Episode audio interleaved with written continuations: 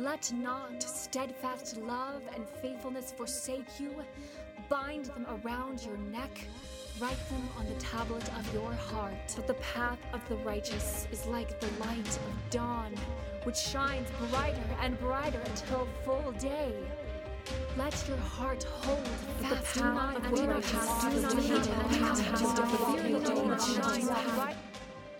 Wisdom cries aloud in the street. In the markets, she raises her. At the head of the noisy streets, she cries out. At the entrance of the city gates, she speaks.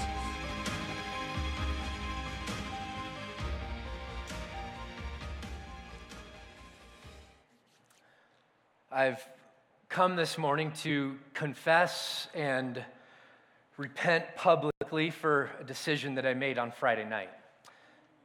My in law, or my, my brother in law and my sister were coming down um, from Fort Collins, and um, they texted earlier that week and said, We think it would be fun to take the kids to Casa Bonita.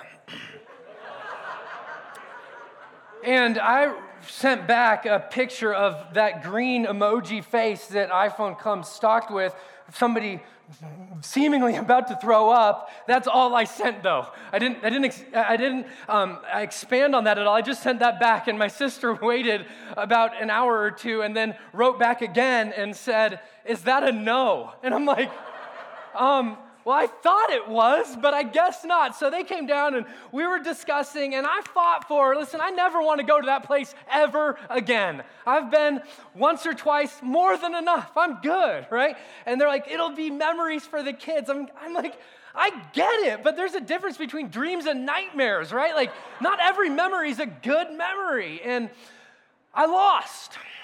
I lost. And we got there on Friday night at five o'clock, we waited in line with a bunch of other crazy people. And like, here's what I noticed too. This is just a side note. There were some people there on a date. Like, no, no kids, just two grown, seemingly sane adults sitting there eating. Well, this is what mine looked like.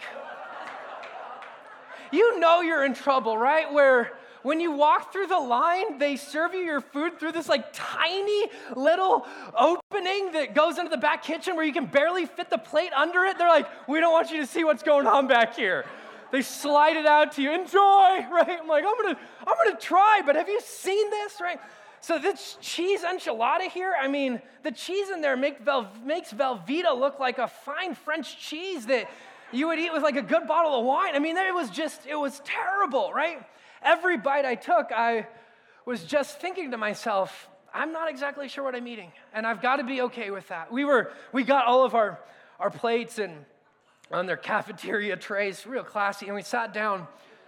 And my brother-in-law's a pastor also, and he says, "Would somebody like to pray for this meal?" And we all looked at each other like, "That's not. I'm not doing there, right?"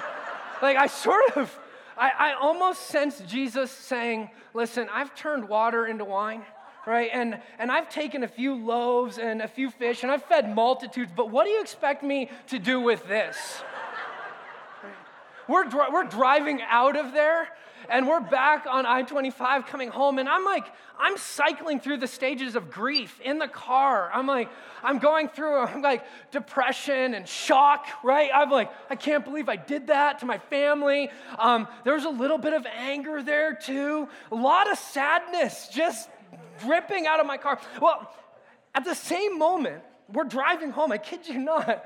Um, Larry, our executive pastor, he, he had asked me, like, hey, are there any good restaurants that you would recommend? Like, we're looking for something nice, like farm to table. I'm like, have you thought of Casa Bonita, right? Um, so we're driving home.